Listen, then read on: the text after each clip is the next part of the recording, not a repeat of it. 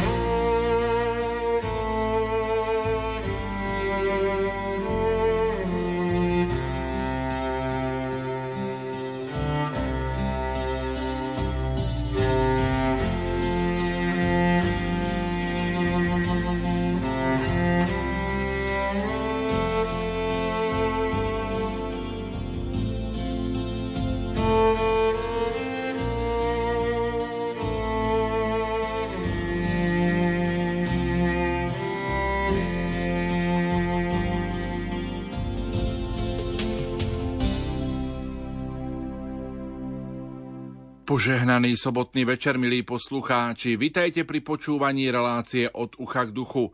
Pokračujeme v projekte Daruj dobrý skutok, ktorý pripravuje Slovenská katolícka charita v spolupráci s Rádiom Lumen. Slovenská katolícka charita vyhlásila zbierku na pomoc Maroku. Po piatkovom zemetrasení v Maroku stále bilancujú škody. V troskách je viac ako tretina krajiny, zahynulo niečo vyše 2000 ľudí. Ďalšie tisíce zúfalých ľudí potrebujú zdravotnú pomoc, jedlo či prístrešie. Pomôcť krajine chce i Slovenská katolícka charita. Takéto silné zemetrasenie Maročania nezažili posledných 100 rokov. Behom pár minút sa krajina v piatok večer zmenila na nepoznanie. Najviac postihnuté otrasmi sú oblasti v blízkosti pohoria Atlas, kde majú záchranári stiažený prístup a môže trvať niekoľko dní, kým sa s pomocou dostanú k tamojším obyvateľom. Zničený je aj známy Marrakeš, ktorom sa zrútili a vážne poškodili mnohé domy a mešity. Niektoré z nich patria medzi pamiatky UNESCO. Zemetrasenie celkovo zasiahlo 6 provincií, v ktorom žije 10 miliónov ľudí. V dôsledku katastrofy celkovo zahynulo viac ako 2000 ľudí, ďalších viac ako 2000 ľudí bolo zranených, mnohí sú v kritickom stave. Množstvo ľudí prišli v dôsledku otrasov vo svoje domovy a posledné noci spali na ulici, trhoviskách, námestiach či v hotelových bazénoch. Spôsobené škody zatiaľ nikto nevyčíslil. Nie je nám ľahostajné nešťastie, ktoré v tejto krajine a jej ľuďom spôsobilo piatkové zemetrasenie. Nad budúcnosťou Maroka vysí veľký otáznik, no naša pomoc je pre tamojších ľudí odkazom, že neostali sami. Radi by sme posilnili ich vieru a nádej na lepšie zajtrajšky. Hovorí za Slovenskú katolícku charitu jej generálny sekretár Miroslav Dzurek. Slovenská katolícka charita sa tak pridáva k viacerým charitným organizáciám, ktoré Maroku prejavujú solidaritu. Zbierku na pomoc krajine vyhlásila aj Česká republika. Každá pomoc krajine je vítaná, keďže tisíce ľudí bude potrebovať prístrešie, jedlo či lieky. Pomoc bude realizovaná v spolupráci s našou partnerskou organizáciou diecéznou charitou v Rabate. Pokojný dobrý večer a ničím nerušené počúvanie vám zo štúdia Rádia Lumen Prajú. Majster zvuku Peter Ondrejka, hudobná redaktorka Diana Rauchová a moderátor Pavol Jurčaga. Nech sa vám príjemne počúva.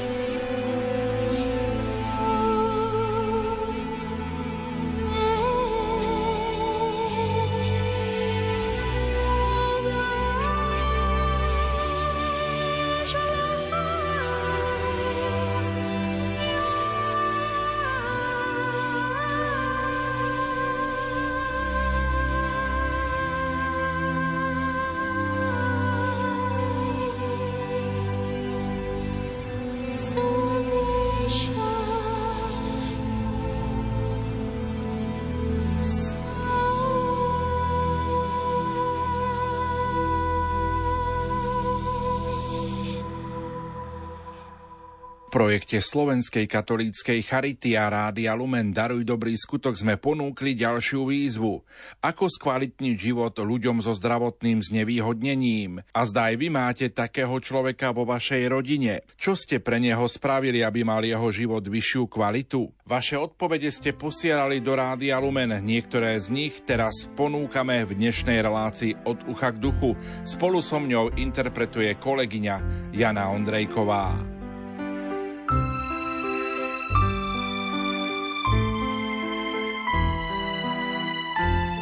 Šla som so štvoročnou dcérou do škôlky. Všimla som si pani s dvomi barelami, ako sa snaží vyciahnuť smetnú nádobu pred vchod domu, lebo na druhý deň mali brať odpad. Pribehli sme s dcérou k nej a nádobu sme vytiahli. Bibiana mala toľko energie, že som bola prekvapená a po obede zo škôlky sama prázdny smetný kôž vtiahla späť. Odvtedy sme s paňou kamarátky, i keď mi môže byť babičkou. A ak smetný kôž nie je vyťahnutý, tak to robím automaticky vždy v čase zberu domového odpadu. Mám z toho veľmi dobrý pocit, nielen preto, že pomôžem ťažko postihnutej osobe, ale súčasne učím svoje dieťa láske, ktorou nás obdarováva sám Pán Boh Všemohúci. Katica. Nie náhodou, ale božím riadením sa ocitol po rokoch otec rodiny opäť doma, v rodine. Zákerná choroba ho postupne oberala o sily, chôdzu, funkčnosť pravej ruky a reč. S láskou sme sa do opatery oňho zapojili všetci členovia rodiny. Snažili sme sa, aby jeho ťažká situácia na sklonku života bola čiastočne plnohodnotná. Na vozíčku sme ho vozievali na sveté omše, navštevovali sme spolu kultúrne podujatia príbuzných, jeho rodisko veľmi sa tešil, keď sa mu podarilo preorientovať sa na ľavú ruku a začal ňou kresliť. Vyjadroval sa mimikou a gestikuláciou. Opatera bola náročná, ale spoločné chvíle veľmi vzácne, požehnané a stále v nás pretrvávajú. Pán povolal nášho otca do väčšnosti pred 4 rokmi, nech odpočíva v pokoji manželka Olga, syn a dcéra s rodinou. Požehnaný deň. Mali sme doma zdravotne ťažko postihnutého syna s diagnózou sklerózis multiplex. Je nutné s chorým stále komunikovať, aby sa necítil opustený a odstrčený.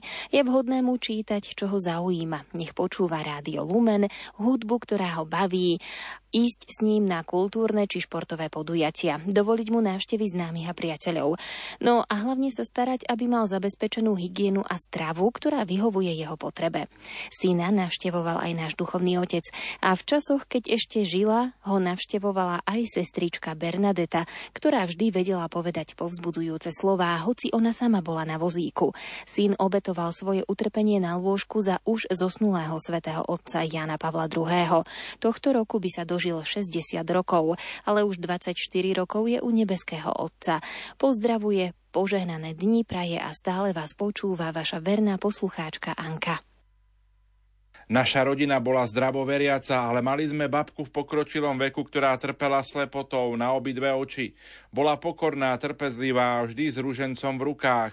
Čo sme pre ňu spravili, opatrovali sme ju, mamka každý deň varila a povedala, kto z nás príde zo školy, má nakrmiť babku, zobrať na dvor, na vzduch a ona nás poznala podľa chôdze. Povedala, to si ty, Mária. Áno, babka, ako vieš, keď nevidíš?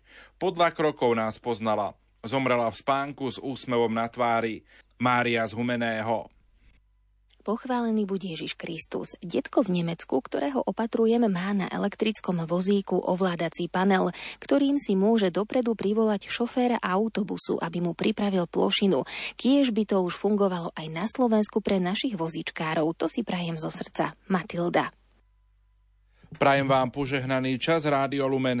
Takým ľuďom by sa trebalo viac venovať a pomáhať im a podať im pomocnú ruku a začleniť ich do spoločnosti. Prajem vám požehnaný čas Simona z Rožňavy.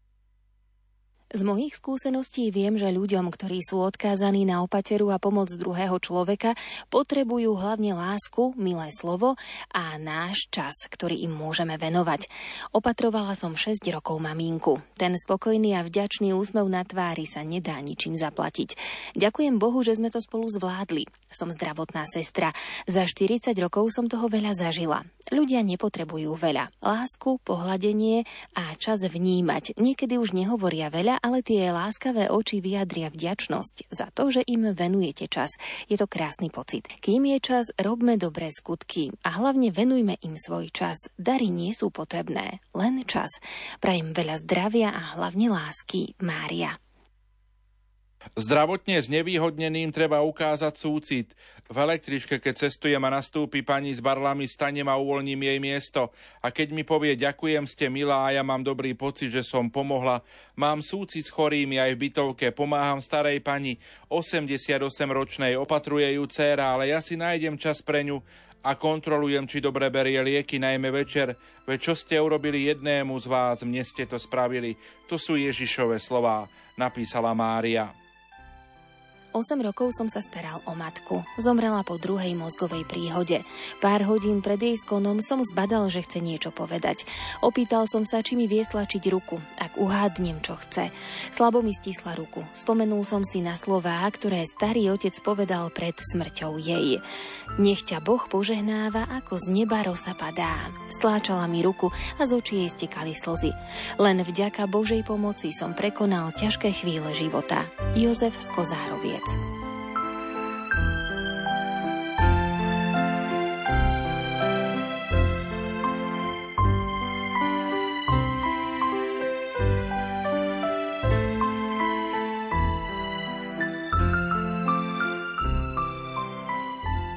Dobrý deň, 15 rokov som opatrovala moju mamku, ktorá po mozgovej príhode nechodila a nerozprávala.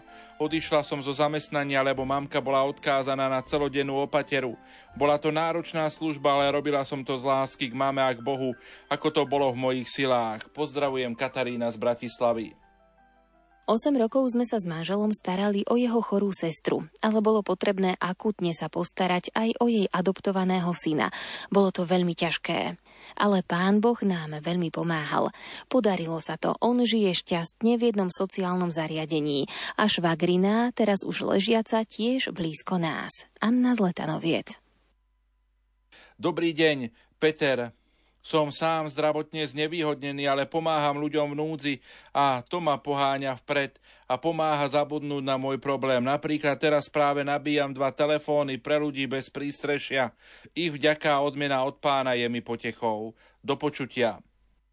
Doopatrovali sme s manželom našich zdravotne ťažko postihnutých rodičov z oboch strán. Okrem fyzického najviac potrebujú uznanie, ich potrieb a lásku, nehu, úctu, citlivosť a porozumenie. Emi. Poslucháč Tibor napísal, som z ETP a robím osobného asistenta priateľke Katke. Človek, ktorý má dobrú mobilitu, by mal zažiť jeden deň s osobou, ktorá má horšiu mobilitu zistiť, že sú bariéry na chodníkoch, mnohé budovy bez rampy či plošiny, že mnoho regionálnych prepravcov nekupuje nízkopodlažné spoje česť výnimkám ako ŽSR, Ariva, Trnava, MHD, Bratislava, Košice, Žilina. Ešte stále mnohé prepravné firmy nezohľadňujú nákup nízkopodlažných prostriedkov a pritom by to mal už byť štandard ako klimatizácia alebo útrpný prístup úradníkov a tak ďalej. Mojou úlohou je takej osobe zľahčovať tieto trable, aby ten život bol ľahší. Spoločnosť má ešte nahoný vzťah osobám potrebujúcich pomoc. Veľa lásky, prijatia choroby, odovzdanosť do Božej vôle, pozitívne myslenie a humor do každého okamihu dňa. Využiť všetky technické pomôcky pre chorého, aby sa aj jemu uľavilo. Návšteva kňaza, rozhovory cez komunikačné médiá a veľa lásky. Aurelia. Poslucháč Jan napísal, rozmýšľam nad vašou otázkou v ranej téme, ako by sa dal skvalitniť život ľuďom so zdravotným znevýhodnením. V živote sú okolnosti, keď je na prvý pohľad jasné, v čom je treba postihnutému pomôcť. Každý človek je vlastnou individualitou, preto si myslím, že je potrebné vybudovať si s postihnutým dobrý vzájomný kontakt a dôveru. Potom by sa postihnutému asi ľahšie vyslovovali slova o túžbách a potrebách. Človek by sa mal cítiť do vnímania postihnutého a stať sa mu čo najbližším. Domnievam sa, že v nadviazanom priateľstve postavenom na rodinnom vzťahu by bolo možné pomáhať nielen v bežných denných potrebách, ale aj v tajných túžbách postihnutého. Laudetur Jezus Christus. Zo skúseností viem, že pre ľudí chorých je každá pomoc dôležitá a vie im uľahčiť život. Mamina je chorá a mala za sebou pár operácií, tak doma vieme byť vždy v strehu, keď niečo potrebuje a berieme to normálne, prirodzene, že to patrí k životu pomôcť druhému, nie iba sa nemo až ľahostajne prizerať. Minule som pootvorila dvere pani s dvoma barlami v obchode, alebo mamička s kočíkom nemohla prejsť cez schody, keďže neboli bezbariérové. Tie dve minúty mi nejako nechýbali, čo som jej pomohla.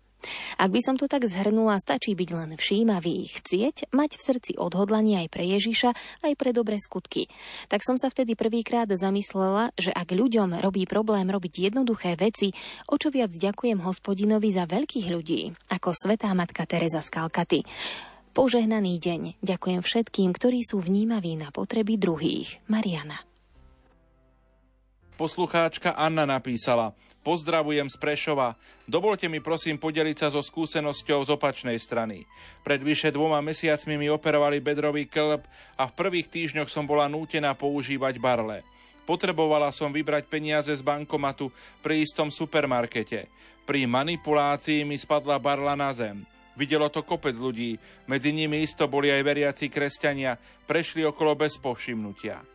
Najprv som sa snažila pomôcť druhou barlou, kým niekoho poprosím o pomoc. Viete, kto mi pribehol bez pýtania pomôcť? Mladý snáď 16-ročný chlapček, nič sa nepýtal, zdvihol barlu, podal mi ju a už ho nebolo. A ja som mu nestihla ani poďakovať. V duchu som mu zo slzou v oku poďakovala a povedala som si, že mamička tohto mladého človeka je naozaj šťastnou mamou. Nech ich Boh požehnáva a opatruje.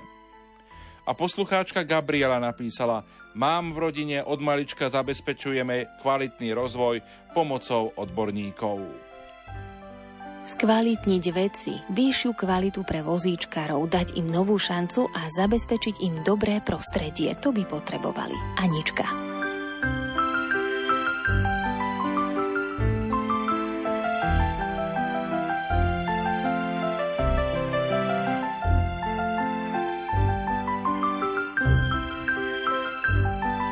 Patrí sa aj niekoho odmeniť. Krčach od keramiky Grania posielame poslucháčke Anne. Kniha Môj život so svetými od Jamesa Martina posielame poslucháčovi Tiborovi a sošku pani Mária Rúženec poslucháčke Kataríne. Srdečne blahoželáme. Na záver dnešnej relácie vyhlásime ďalšiu výzvu.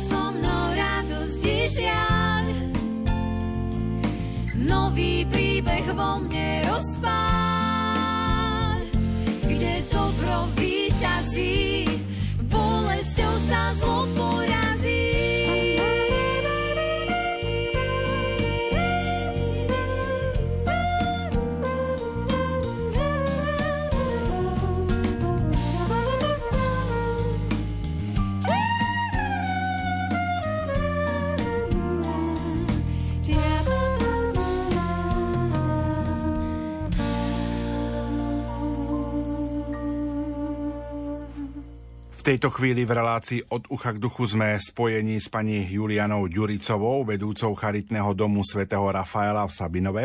Prajem vám požehnaný sobotný večer. Požehnaný večer.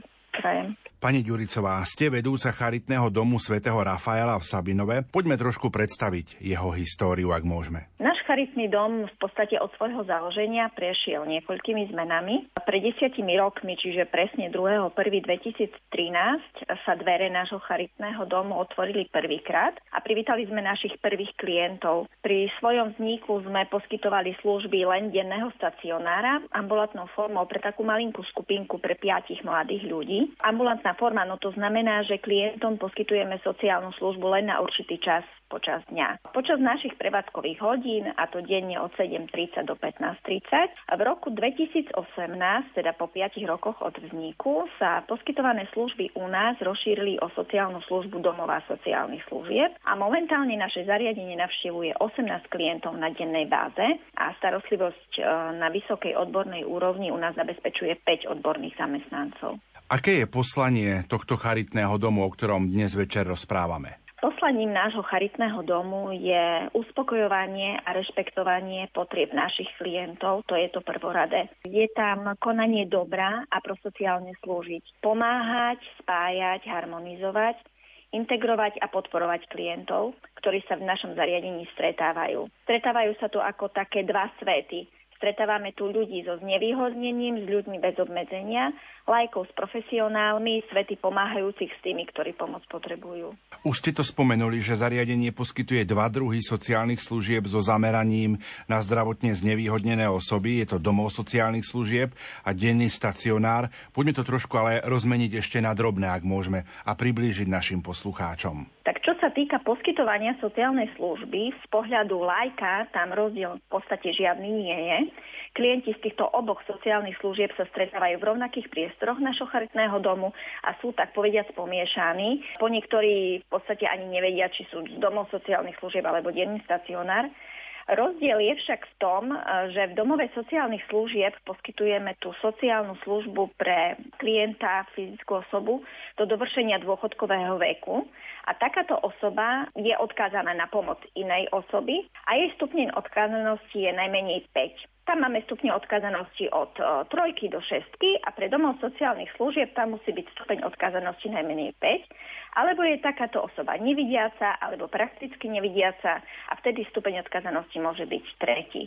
Čiže v podstate takéto osoby alebo takíto klienti si vyžadujú vyššiu mieru podpory a vyššiu mieru starostlivosti zo strany personálu. Čo sa týka denného stacionára, tam poskytujeme sociálnu službu pre takého klienta alebo takú fyzickú osobu, ktorá je odkazaná na pomoc inej fyzickej osoby v podstate rovnako ako pri domove sociálnych služieb, ale ona má ten stupeň odkazanosti 3. Čiže v podstate ona je odkazaná e, na menšiu formu starostlivosti a na menšiu podporu zo strany personálu ako osoba, ktorá je v domove sociálnych služieb. Vnímate vašich klientov vo vašom charitnom dome ako jednu veľkú rodinu? Áno, jasne.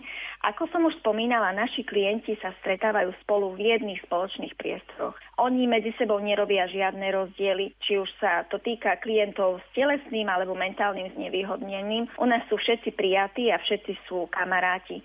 My sa im snažíme vytvárať takú priateľskú rodinu a pohodovú atmosféru, aby to prijatie naplno cítili. Spolu oslavujeme narodeniny, meniny, dokonca aj birmovné mená spolu oslavujeme. A máme sviatok aj nášho patrona, svätého Rafaela, ktorý tiež oslavujeme. V podstate prežívame každú jednu starosť, každú jednu boľačku a každú jednu radosť spolu s nimi. Spomínali ste, že máte momentálne 18 klientov. Kto a ako sa môže dostať do tohto charitného domu? Keďže sme zariadení sociálnych služieb, všetko si to, vyžaduje si to nejaké formy žiadosti. Čiže občan, ktorý má záujem o zabezpečenie tej sociálnej služby poskytovanej u nás v charitnom dome svätého Rafaela, tom domove sociálnych služieb, ten si podáva na oddelenie posudkových činností odboru sociálnych vecí Prešovského samozprávneho kraja žiadosť o posúdenie odkazanosti na sociálnu službu. Ten občan alebo klient, ktorý má záujem o zabezpečenie tej sociálnej služby v dennom stacionári, ten si podáva na odbor sociálnych vecí príslušného mestského alebo obecného úradu podľa miesta svojho bydliska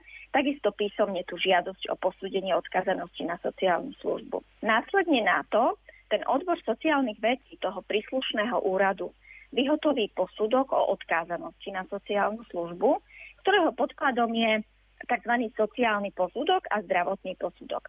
A na základe posudku o odkázanosti na sociálnu službu potom sa vydáva rozhodnutie o odkázanosti na tú službu. Keď to rozhodnutie o odkázanosti na sociálnu službu nadobudne právoplatnosť, tak občan potom ešte ďalej si potrebuje podať žiadosť na príslušný úrad, ktorý rozhodnutie vydal žiadosť o zabezpečenie poskytovania sociálnej služby v našom charitnom dome. Keď tú žiadosť do nášho charitného domu potom občan doručí, tak ja už potom môžem uzatvoriť e, tú písomnú zmluvu o poskytovaní sociálnej služby u nás. Prečo sa stal patrónom e, vášho charitného domu práve svätý Rafael? Áno, je to taká trošku náročná otázka, pretože my keď sme hľadali patróna, ktorý by vystihoval náš charitný dom a službu, ktorú poskytujeme, je tam veľké množstvo tých svetých a patrónov, ktorí by mohli byť patrónom nášho zariadenia, ale najbližší sa nám zdal taký práve ten svetý Rafael hlavne preto, lebo je tým patrónom chorých, slepcov a putníkov a keďže naši klienti sú v mnohých veciach znevýhodnení, tak preto sme si vybrali práve toho svetého Rafaela. Aké možno také životné príbehy by ste mohli ponúknuť našim poslucháčom ako pozbudenie z tejto vašej práce, možno z vášho charitného domu svätého Rafaela v Sabinove? Práca v našom charitnom dome je veľmi ťažká, je psychicky veľmi náročná, ale je o to krajšia, keď vidíte, ako vám klienti napredujú v podstate nemám žiadny nejaký konkrétny príbeh, ktorý by som mohla vyzdvihnúť, pretože u nás každý jeden klient, ktorý prišiel do zariadenia, urobil veľké pokroky. Ale najväčšou výzvou pre nás je v poslednej dobe práca s klientmi s poruchou autistického spektra. V poslednej dome máme čím ďalej tým viac takýchto klientov, doteraz sme ich nemali. A musím povedať, že to bola pre nás taká výzva, keď sme prvýkrát takého klienta prijali. A práve u takýchto klientov sa nám odborným a chápaným prístupom podarilo dosiahnuť, že nám tí klienti spolupracujú. Dosiahli sme nesmierne pokroky u tých klientov, čo sa komunikácie týka. Pretože e, každý, kto pozná autistov, vie, že u nich je veľmi nesmierne dôležitá komunikácia, oni častokrát vôbec s vami nebudú komunikovať. A s nimi je práve že nesmierne dôležité, a dovolím si tvrdiť pre prácu priam nevyhnutné nadviazanie vzťahu, hej, kontaktu. Musíte sa naladiť s tým klientom na rovnakú voľnovú dĺžku, čo niekedy trvá aj mesiace.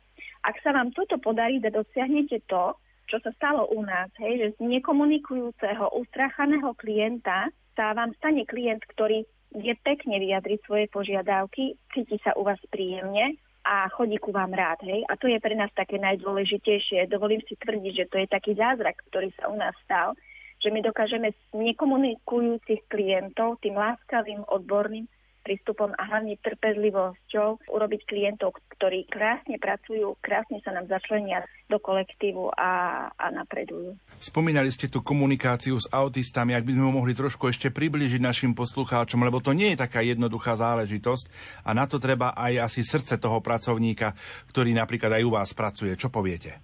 Áno, jasne. A tak ako som povedala, že pri tých autistov je veľmi je nevyhnutný ten osobný vzťah. Ono keď vám aj nejaké odborné literatúry uh, niekde píšu, že nemá sa nadvezovať až, až úplne osobný, hej, až taký začiaru vzťah. Práve, že u, u autistov je to nevyhnutné, je to potrebné. On nám potrebuje dôverovať.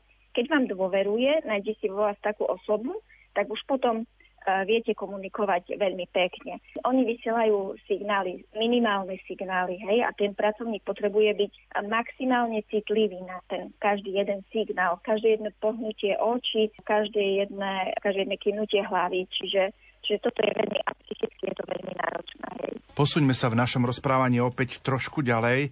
Pani Ďuricová, ako ste sa vy dostali práve k tejto práci v Slovenskej katolíckej charite? Ja som sa k práci na Charite dostala, tak povediať, náhodne, aj keď som v sociálnej oblasti už predtým pracovala.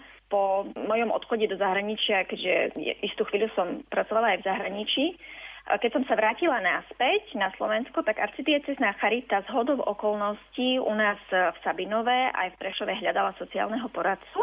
A keďže som splňala podmienku vzdelania, mala som aj dostatok pracovných skúseností, tak som v roku 2009 nastúpila na pozíciu toho sociálneho poradcu pre Sabinov a Prešov. Potom postupom času, keď sme otvárali náš denný stacionár v roku 2013, tak som nastúpila na miesto koordinátora, kde som v podstate dodnes. Čo pre vás osobne znamená táto práca v Slovenskej katolíckej charite? Práca v charite sa môže zdať ľuďom nezainteresovaným ako práca každá iná, ale ja si dovolím tvrdiť, že ten, kto túto prácu berie len ako prácu, nevydrží na charite dlho, pretože táto práca si vás e, vyžaduje, vyžaduje celého. Ona, ona vás celého zhltne, čiže pre mňa je táto práca skôr poslaním ako prácou. Hej, človek, ktorý to tak neberie, vravím, nevydrží dlho na charite. To je pre vás takým vzorom možno v tejto práci? To je taká ťažká otázka, aj keď by som možno mala mať nejaký vzor, neviem. E, nejaký konkrétny vzor nemám, nezamýšľala som sa nikdy nad tým. A pre mňa sú v podstate vzorom všetci. Všetci ľudia, ktorí svoju prácu robia s láskou a pokorne. Či už je to učiteľ, lekár, kňaz či politik. Jednoducho každý, kto sa do tej svojej práce a k tým ľuďom, s ktorými pracuje, dokáže odovzdať celý a celé svoje srdce. Je ťažké prevádzkovať e, takýto charitný dom v súčasnosti? V dnešnej dobe, také ťažké, uponáhľanej, to žiadne sociálne zariadenia nemajú ľahké. Musíme sa potýkať s množstvom problémov. Jedným z nich sú financie, ale aj požiadavky na kvalitu sociálnej služby keďže dnes sa kladú veľmi vysoké požiadavky na splňanie kvality, lebo tie požiadavky my máme momentálne dané zákonom.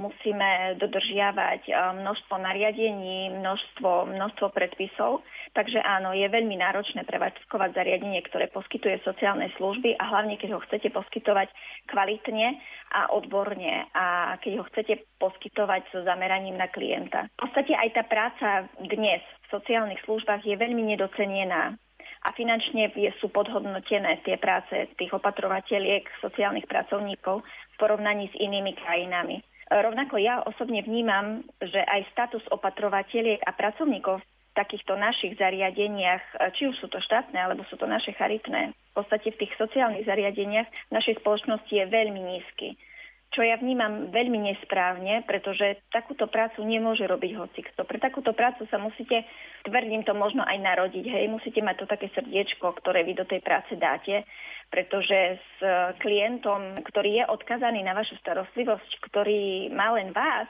sa nedá pracovať bez srdca. Akým projektom sa chcete venovať do budúcnosti vo vašom charitnom zariadení?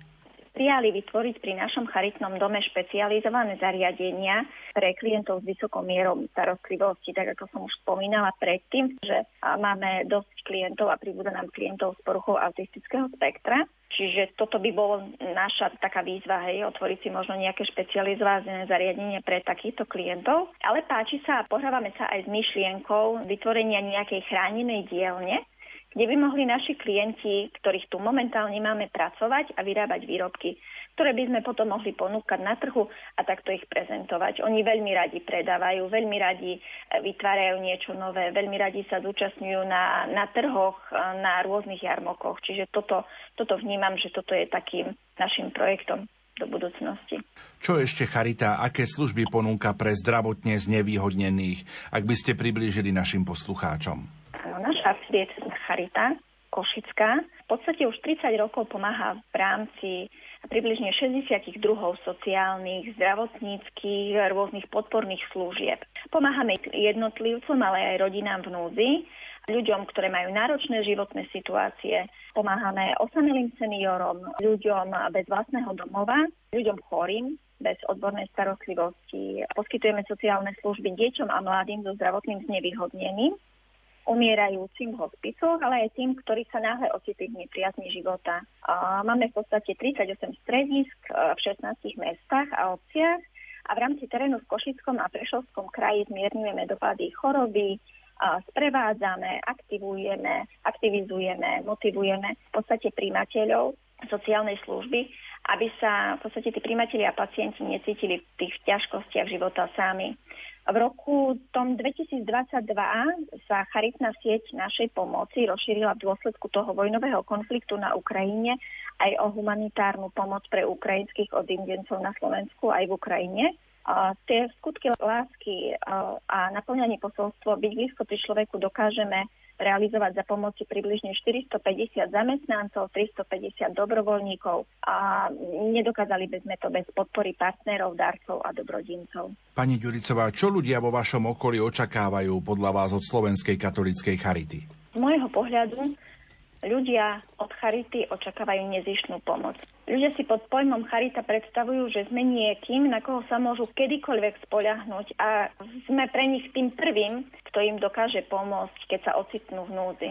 Aký by bol taký váš odkaz pre všetkých, ktorí nás dnes večer počúvajú v relácii o ducha k duchu v projekte Slovenskej katolíckej charity a Rádia Lumen Daruj dobrý skutok? Hlavne majme otvorené oči. Majme otvorené oči a srdcia pre ľudí, ktorí sú okolo nás a pre tých, ktorí potrebujú pomoc. Možno o ňu neprosia, ale potrebujú ju. Vážme si každý jeden deň, keď môžeme niekomu pomôcť, čo je len úsmevom alebo láskavým slovom. Lebo ja vnímam to tak dnes, že tento dnešný svet práve toto potrebuje a keď toto nebudeme dávať, nebudeme rozširovať, tak potom nemôžeme ponúkať tú lásku ďalej. Našim hostom bola pani Juliana Ďuricová, vedúca charitného domu svätého Rafaela v Sabinove. Ďakujem pekne za váš čas a ešte prajem požehnaný sobotný večer. Ďakujem ja veľmi pekne, požehnaný sobotný večer. V roku 2013 sa po prvýkrát otvorili dvere charitného domu svätého Rafaela v Sabinove. Od prvých dní sa v zariadení snažia vytvárať priestor prijatia, podpory a integrácie, prepojiť svet pomáhajúcich s tými, ktorí pomoc potrebujú. Poslaním charitného domu svätého Rafaela sídliaceho na ulici 17. novembra 8 v Sabinove je uspokojovanie a rešpektovanie potrieb príjimateľov mladých ľudí so zdravotným znevýhodnením z mesta Sabinova širšieho okolia. Zariadenie poskytuje dva druhy sociálnych služieb so zameraním na zdravotne znevýhodnené osoby, domov sociálnych služieb a denný stacionár. Viac sa dozvieme aj v nasledujúcom zvukovom príspevku.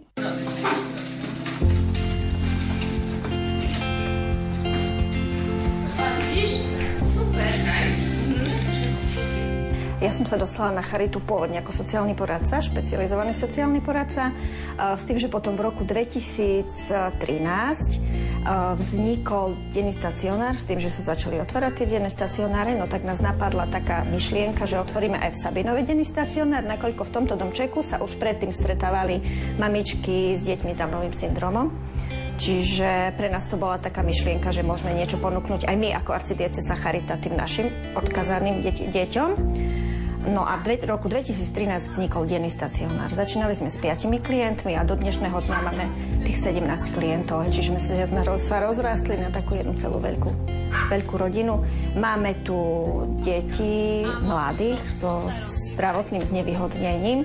Máme rôzne typy toho znevýhodnenia a vytvárame pre nich taký, taký domov, také spoločenstvo, kde môžu byť prijatí, kde dokážu jeden s druhým komunikovať v rámci svojich možností a schopností.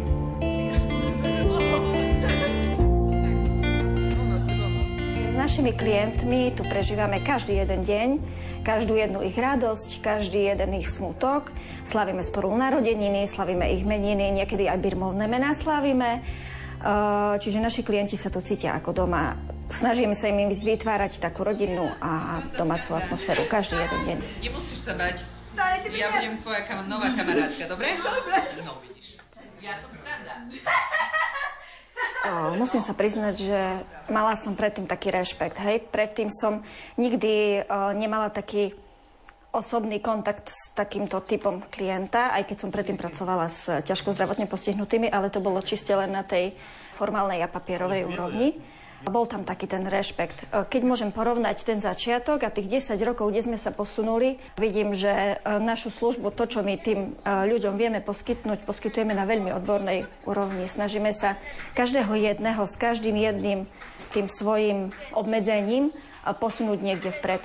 Na každom jednom hľadáme to, to pekné a to dobre, čo ešte môžeme vyzdvihnúť, že by každý jeden sa u nás cítil prijatý. A snažíme sa ich aj začlenovať do spoločnosti. Sme v podstate súčasťou mestského života. Čiže sa týka už Sabinovského jarmoku, kde každoročne máme stánok s našimi výrobkami, poznajú nás obyvateľia mesta, poznajú nás na základných školách, chodíme vystupovať na jesenné trhy. Čiže snažíme sa, aby naši klienti neboli len zatvorení v našom zariadení, ale ak by sme sa otvárali aj smerom na vonok. No, najsilnejší moment pre mňa osobne bolo, keď k nám prišiel klient z poruchu autistického spektra. Bola to pre mňa taká výzva, lebo dovtedy som e, nikdy nemala, ani nevidela, som nezažila ten taký, taký kontakt osobný. S takýmto klientom sa veľmi ťažko pracuje, pretože tam si musíte nadviazať vzťah. A ten vzťah si nenadržíte za 1-2 dní, niekedy to trvá aj rok, dva. A môžem povedať e, za nás všetkých, aj za mňa osobne, že nám sa to podarilo, pretože momentálne máme troch klientov s porukou autistického spektra a na to sme tak hrdí, že im dokážeme ponúknuť aj im službu, na ktorú oni majú právo a nárok. 3, 4, 5, 6, 7, 8. Keď nechceme práca, častokrát zasahuje aj do nášho súkromia. Mňa osobne táto práca veľmi obohatila asi tým, že Veľmi veľa skúseností som nadobudla, čo sa týka, pre mňa je srdcovko ten autizmus a to, že, že som v podstate spoznala, ako také deti dokážu fungovať, aj to, že, že si človek potom uvedomí, že, že čo má doma, ako my zdraví ľudia si možno nevážime úplne každodenný život a každodenné radosti a starosti, ktoré môžeme prežívať. Aj u nás na Charite a u nás v Charitnom dome sa dejú zázraky. Takým najväčším zázrakom, ktorý sa u nás udial, je Miki. Je to jeden úžasný chlapec, ktorý keď ku nám prišiel, s nami nekomunikoval, nedokázal komunikovať so svojimi kamarátmi s nikým. Po tých dvoch, troch rokoch, ktoré ku nám už chodí, náš Miki dokáže krásne pracovať, dokáže sa nám zapájať do tých všetkých našich pracovných aktivít a dostali sme sa s ním do spojenia. Čiže zázraky sa dejú aj u nás na Charite.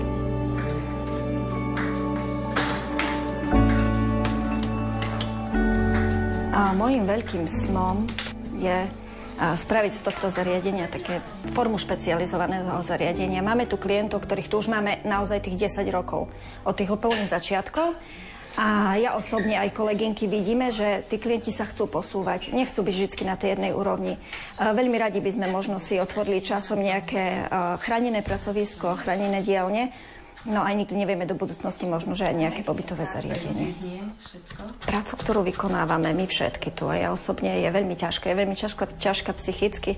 Častokrát je človek uh, úplne na dne, ale keď tu ráno prídeme a keď uh, vidím, ak, ako klienti, ktorí nám vôbec nekomunikovali, ktorí na začiatku sme sa s nimi nevedeli možno mentálne spojiť, ako teraz nám pekne pracujú, tak to je pre nás taký zázrak. Hej? Čiže pre mňa osobne toto nie je práca. Pre mňa osobne je to možno nejaké poslanie a to, že Charita tiež nie je nejaká organizácia, je to možno nejaké také srdce, ktoré by malo naplňať všetky srdcia na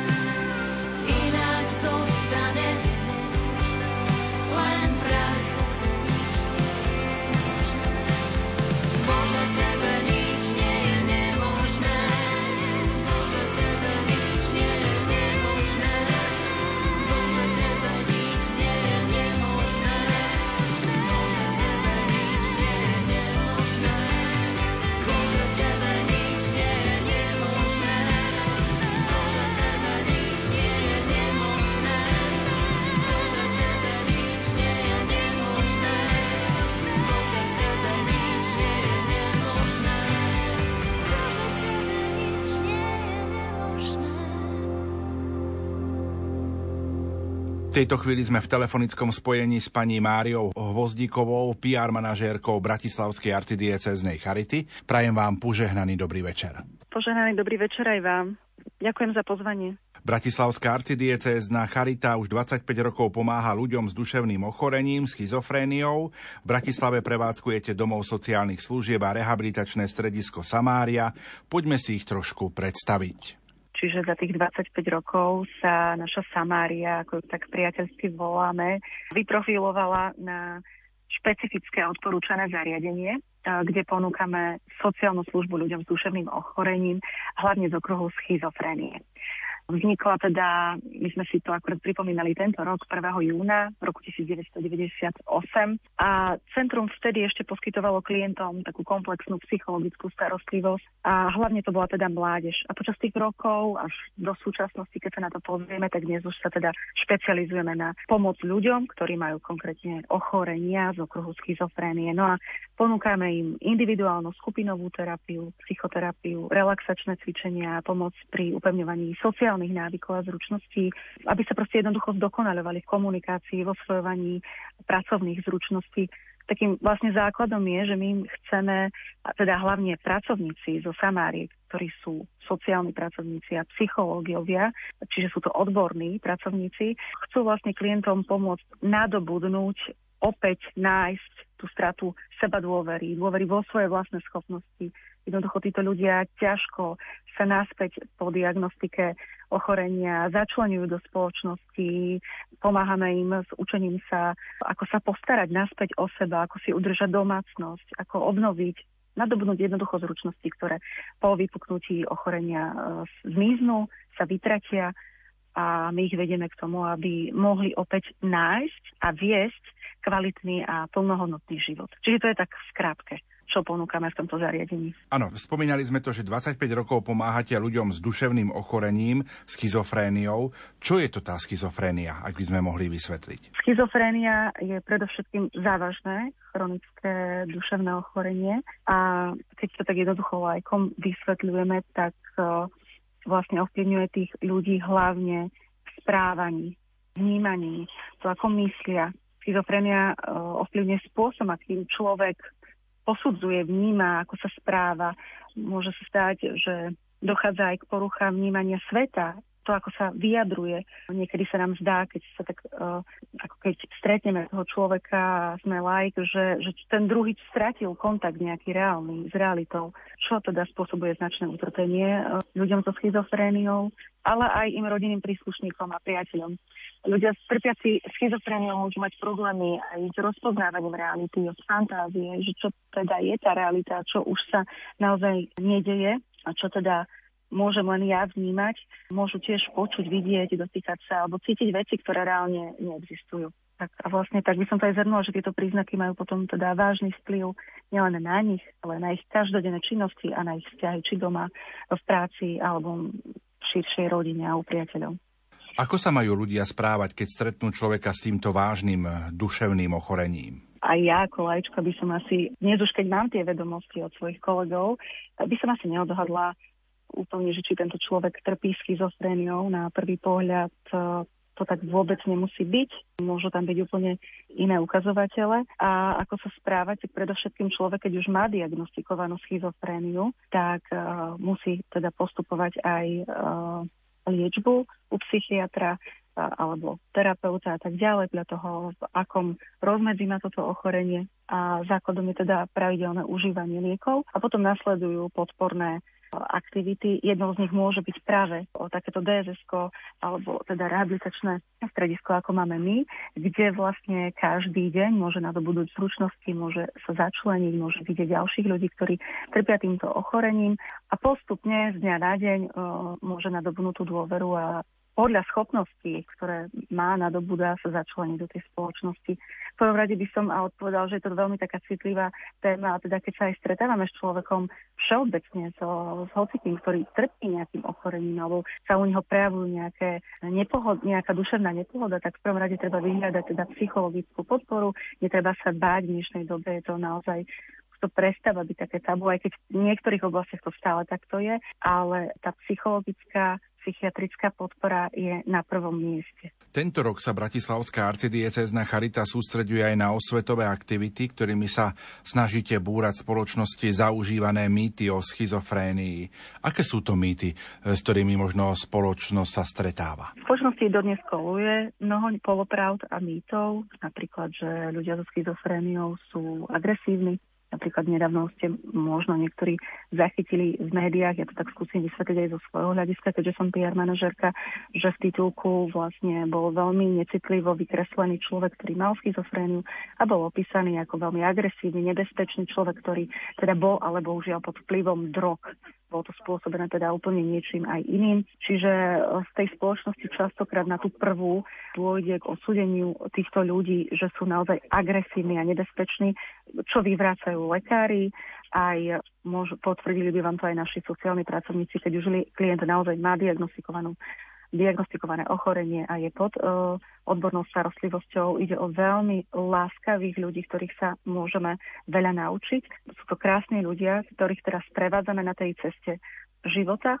Takže to je asi taký ten prvý základný mýtus. A potom sa tam nabaľujú aj ďalšie iné, to už ale súvisí s tým, že uh, s tou diagnostikou, že častokrát sa aj v tej rodine teda obvinujú rodičia, a, že, že to mohli spôsobiť, alebo, alebo že za to môžu, čo nie je pravda.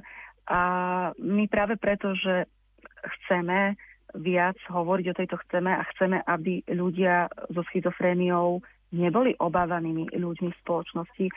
Sú to ľudia, ktorí si patria, zaslúžia a majú, majú na to právo žiť u nás v spoločnosti plnohodnotný život. Môžu sa začleniť, my máme takéto prípady, že dokonca s, s diagnostikou schizofrénie opäť začali pracovať a opäť začali žiť uh, život tak práve o tom, preto sme sa začali, začali robiť osvetovú činnosť práve aj tento rok, možno symbolicky, keď oslavujeme 25. výročie. A snažíme sa dostať do povedomia Slovákov, že schizofréniou život nekončí. Tiež možno niektorí, áno, je to naozaj náročné ochorenie, ale schizofréniou život nekončí.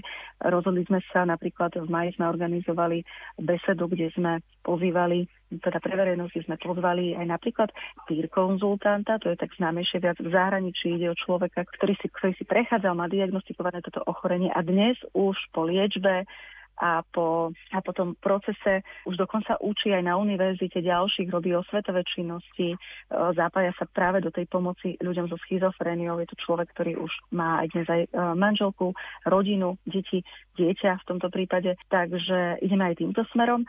A takisto sme nahrávali o štyri časti podcastov, teraz hovorím, ak nás náhodou niekto aj počúva, či už z rodičov alebo z príjmateľov pomoci, teda z ľudí, ktorí možno si prechádzajú týmto ochorením, tak sme pripravili cez uh, podcast, ktorý vydáva Slovenská katolická Charita. Volá sa tento podcast Charita pomáha. Môžete si to ho nájsť na rôznych streamovacích službách. A tento podcast sa volá Schizofréniou životný končí. A tam sme práve nahrávali pani psychiatričku, teda veľkú odborníčku vo svojom odbore, s ktorou aj my externe spolupracujeme, kde sme vysvetlili všetky tieto fakty a mýty, ako ochorenie prebieha. V druhej časti sme sa rozprávali s našou sociálnou pracovníčkou, kde si vlastne aj tí možno budúci uchádzači alebo aj ľudia, ktorí uh, majú možno obavy, či by zvládli takéto, takéto komunitný život, kde vysvetľujeme, ako denne prebieha deň v našej Samárii, aký je tam štrukturovaný program, čo všetko im vieme ponúknuť. Takže to je taká, taký ten konkrétny program u nás v Samárii. Tretí rozhovor sa týka mamy, ktorá má syna schizofrenika a tam krásne vlastne môžete vidieť aj to, aké mala na začiatku obavy, aké bolo naozaj náročné vôbec prijať tento fakt náročný, pretože schizofrenia neovplyvňuje teda, ako som už spomínala, len toho človeka so schizofréniou, ale aj jeho rodinu a väčšinou to teda bývajú tí rodičia. A väčšinou by som nepovedala, teda bývajú tí, tí rodičia, teda ešte žijú v jednej domácnosti. Za to mama naozaj krásne dodáva nádej aj ostatným ľuďom so schizofréniou a ľuďom a rodičom, že že dá sa to, že tá cesta je ťažká, ale na konci ich dieťa môže žiť spokojný život, možno podľa svojich predstav, už možno nebude vyzerať tak ako predtým, ale vďaka, vďaka koničkom, vďaka možno novej práci alebo aj novému začleneniu napríklad v nejakom, nejakej DSS Samária môže žiť spokojný život. A potom posledný rozhovor tam sme vyspovedali aj našho klienta, čo je veľmi zaujímavé. Je to taký skôr ojedinelejší prípad, keďže stále aj v tej spoločnosti, aj v tých médiách sa skôr uh, vyskytuje stereotypizácia uh, schizofrénia hlavne týchto ľudí, tak sa, na, sa veľmi tešíme, že uh, aj náš klient sa rozhodol ísť na, na mikrofón a môžete si vypočuť, uh, ako on prežíva toto ochorenie a čo jemu pomáha, aby mohol zvládať toto ochorenie. A ako si už aj dnes užíva ten život, ako on aj sám hovorí. A potvrdzuje teda, že schizofréniou život nekončí. To asi by bolo tak skrátke za, za, za tie osvetové aktivity.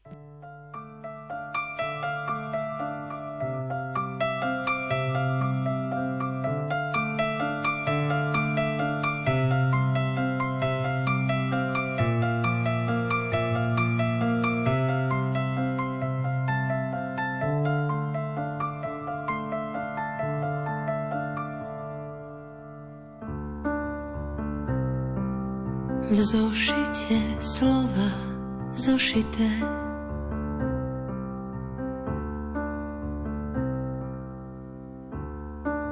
V kraj šíri, kraj číri vypustia nite a prikážu šite. Zošite zem s nebom, zošite mňa s tebou, všite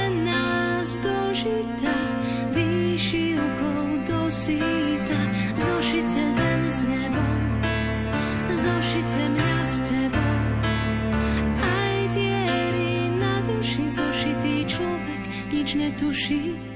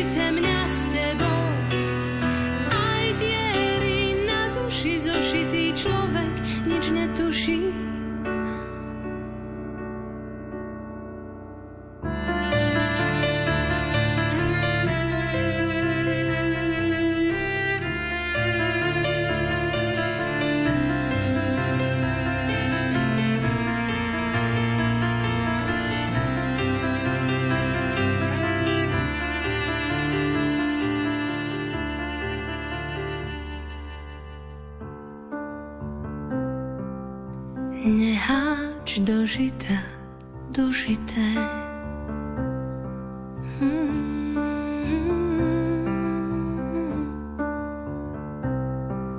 Spomienky vždy sú zložité, snom šepkám šite. Zošite zem s nebom, zošite mňa s tebou. Všite nás do žita, výšivkou do zošite zem s nebom, zošite mňa s tebou. Aj diery na duši zošitý človek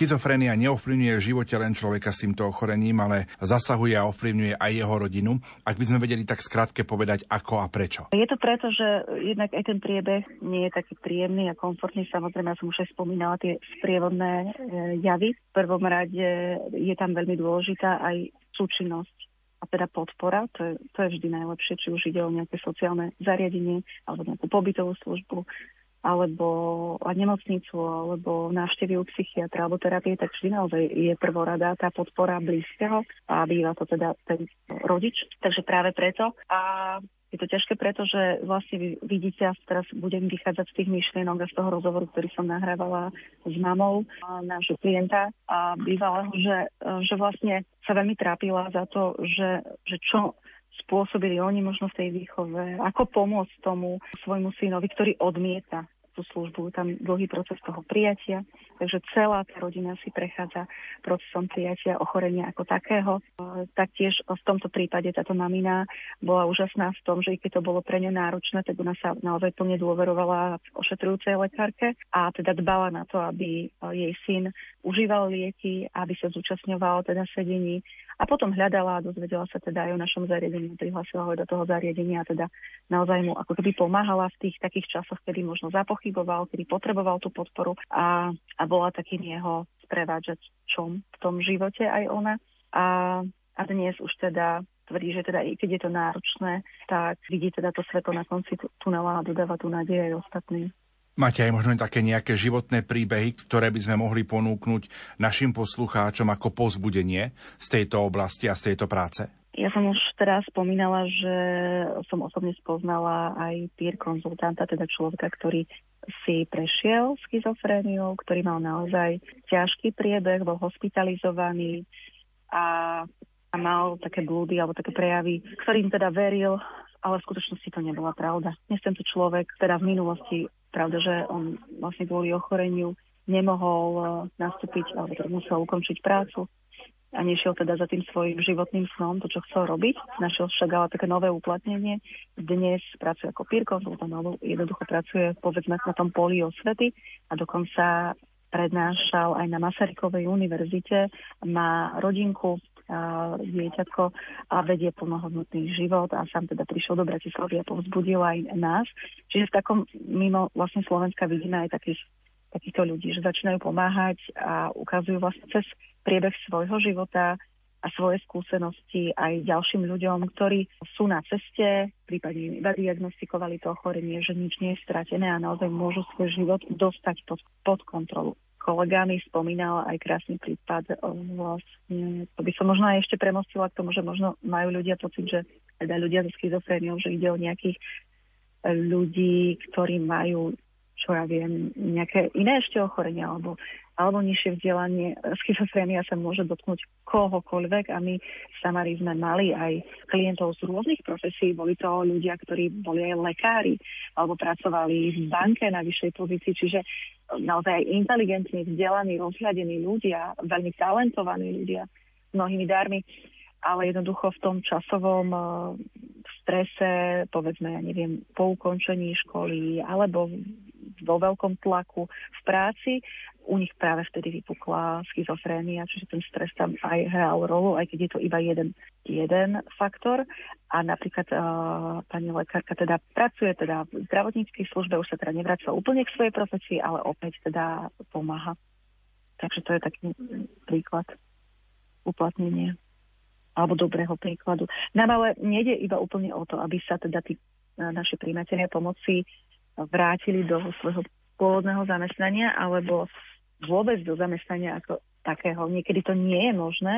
Niektorí klienti už sa nevracajú do práce, prípadne majú nejaké občasné brigády alebo proste prácu, výpomoc alebo službu dokonca, že začínajú pracovať ako dobrovoľníci v nejakej organizácii, ktorá im dáva zmysel a vedia prežívať plnohodnotný život a to je pre nás najpodstatnejšie, aby ten človek sa zastabilizoval a, a vedel, že to život nekončí a že to má zmysel aj ďalej. Pani Hvozdíková, teraz taká možno osobná otázka. Čo pre vás znamená práca v Slovenskej katolíckej charite? Konkrétne pracujem v Bratislavskej arcidieceznej charite a pre mňa práca v Bratislavskej arcidieceznej charite časom sa stala aj takým poslaním. Pomáhame vlastne ľuďom, ktorí niekedy na tej križovatke života stratili nádej a my sa snažíme či už našimi službami, alebo našou prácou, alebo našim príkladom života, našou odbornosťou, alebo nejakým sieťovaním pomoci im ukázať, že to svetlo stále existuje a že, a že sú videní, že neostávajú osameli a, a že sú hodnotní, že majú cenu pre nás. A to pre mňa aj znamená taká práca v charite, že aj pre mňa sám, že nikdy nestráte tu nádej stále kračať ďalej a mňa to veľmi naplňa vlastne tak žijeme aj takéto, takú, taká predlžená ruka evangelizácie toho, čo žijem ja osobne že nič, nie, že nič nekončí. Aj keď si to možno predstavujeme nejako inak, máme svoje plány a sny, tak uh, možno sa to život úplne otočí inak, a, ale, ale je to dobré.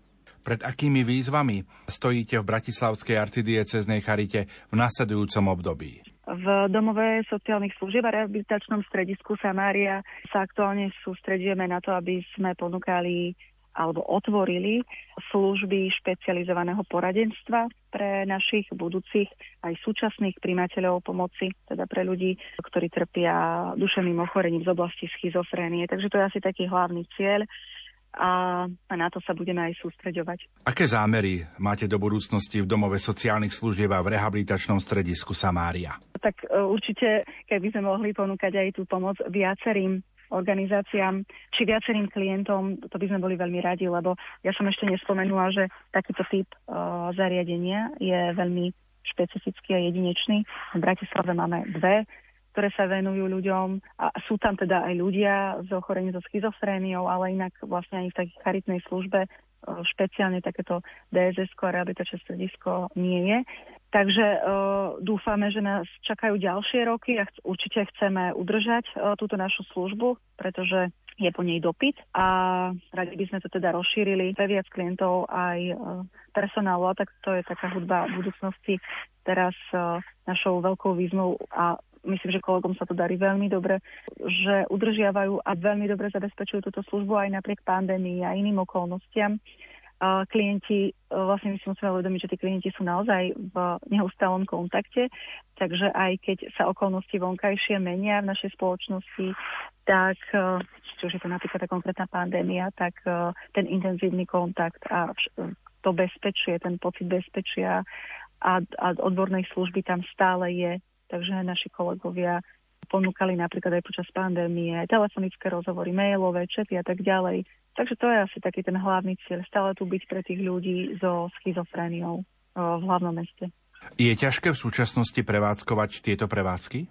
Áno, je to náročné, pretože aj to povedomie týchto, takejto sociálnej službe je ešte nízke, alebo sa to teda nevie až tak. Na moji kolegovia pracuje na tom, aby postupne oslovovali a zapájali do komunikácie aj širšiu verejnosť, vrátanie odbornej verejnosti psychiatrov, vlastne po diagnostikovaní ochorenia a po prípadnej hospitalizácii tí ľudia sa ako keby prepadávajú v našom štáte, že mnohým nie je poskytnutá adekvátna ďalšia sprevádzajúca služba, Jednak vieme, že je nedostatok psychiatrov a vôbec terapii ako takých.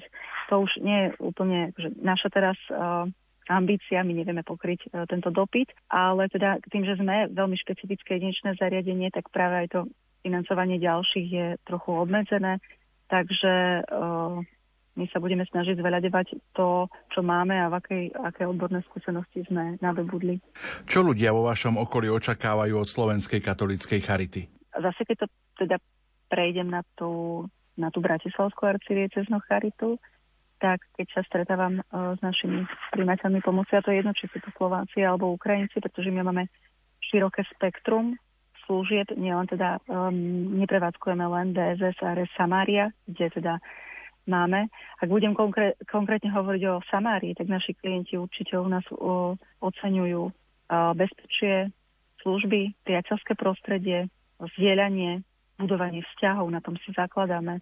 A to prenašame aj do ďalších služieb, nielen teda pre ľudí e, so znevýhodnením zdravotným, či už fyzickým alebo psychickým.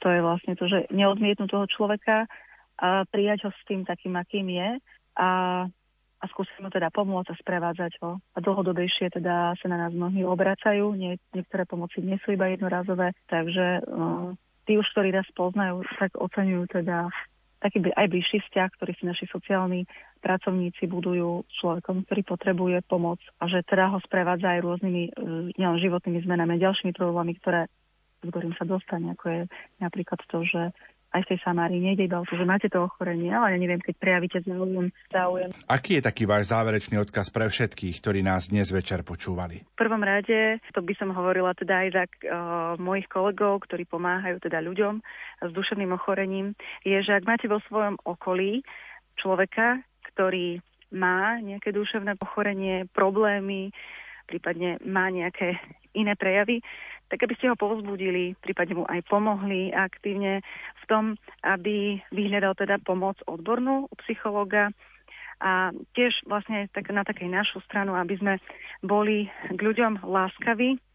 Každý má iné prežívanie, my nevidíme naozaj do toho druhého, aby sme boli trpezliví a aby sme e, čo najviac pomáha aj v týchto službách a či už s ľuďmi so zdravotným znevýhodnením, alebo s nejakými inými problémami, je, že potrebujú náš rozhovor, náš čas a láskavý dialog.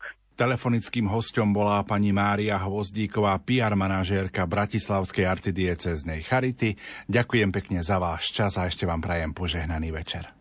Ďakujem veľmi pekne aj vám požehnaný večer.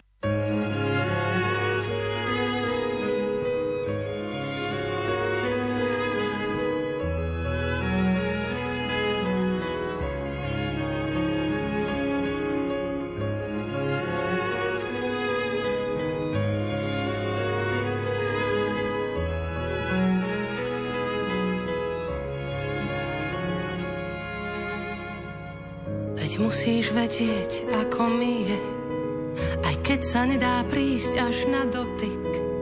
Naše ticho predsa robí veľký krik. Veď musíš vedieť, ako mi je, že je to bieda stáť až na kraji, keď nám v ústach zostala chuť po raji. A to ešte nevidíme zostatok na účte a na dne šálky. Tak toto bude taký divný rok, jeden preklep a chyba lávky. Žiadne básne s tebou, iba samá próza. Všetko len akože nič nie naozaj.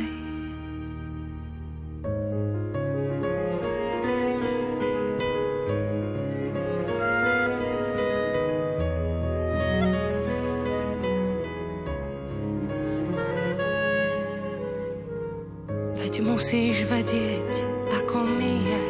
Tváriš sa, že nám chýba výhľad, no a v kope ihiel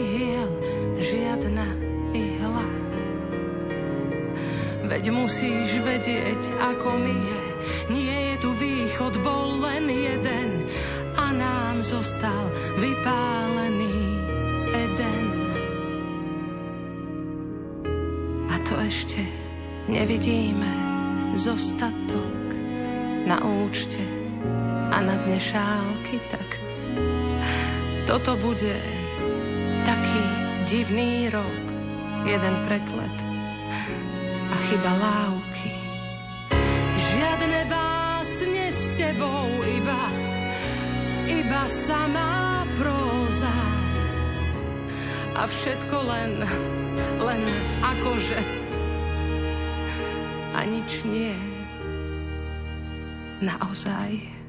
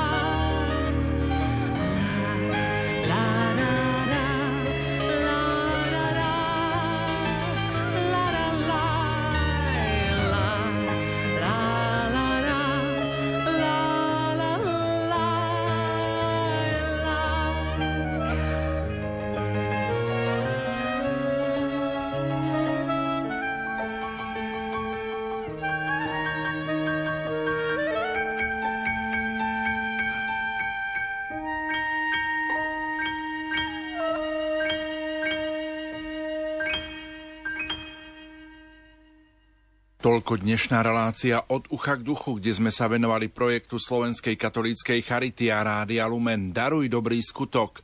Za pozornosť vám tejto chvíli ďakujú majster zvuku Peter Ondrejka, hudobná redaktorka Diana Rauchová a moderátor Pavol Jurčaga. Do počutia.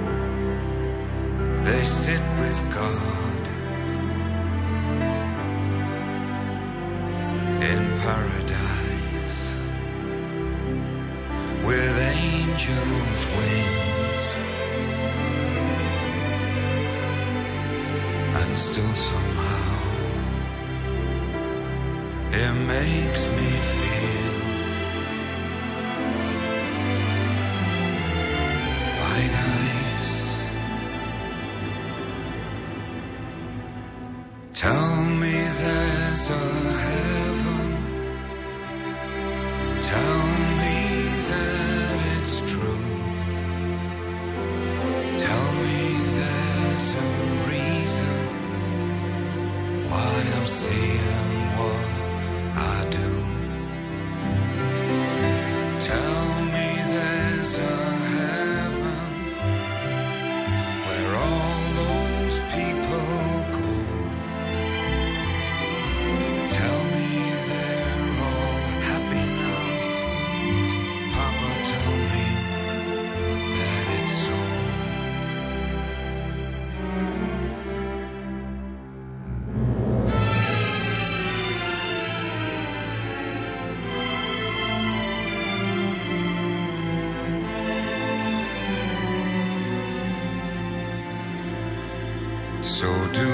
tell her that it's true.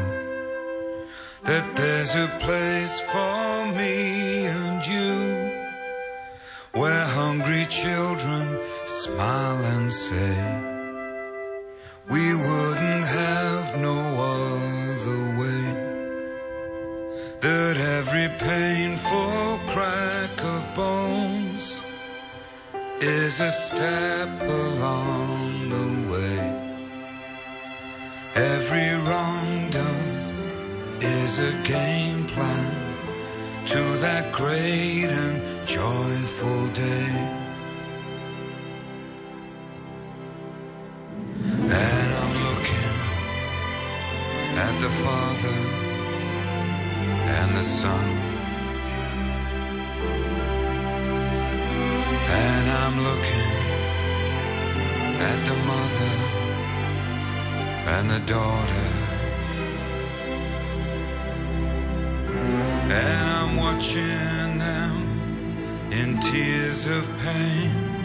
And I'm watching them suffer. Don't tell that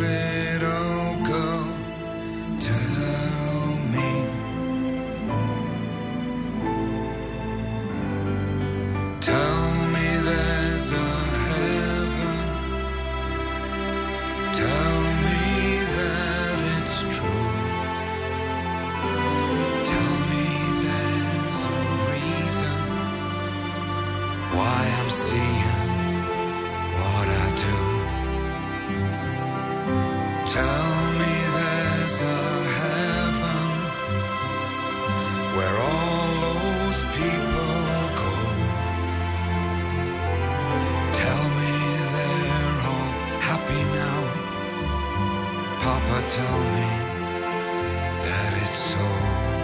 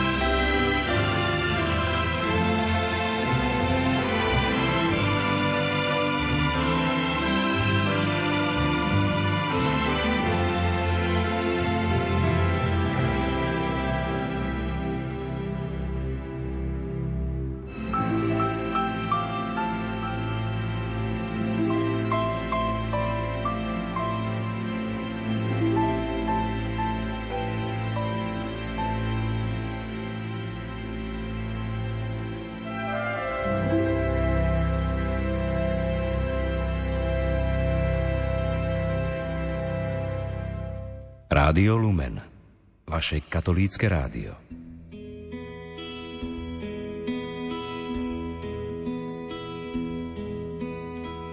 Napomeň našich otcov, Bože nad hviezdami, nech trochu myslia, čo sa stane s nami, keď začnú vojnu a všetky svoje hnevy seba.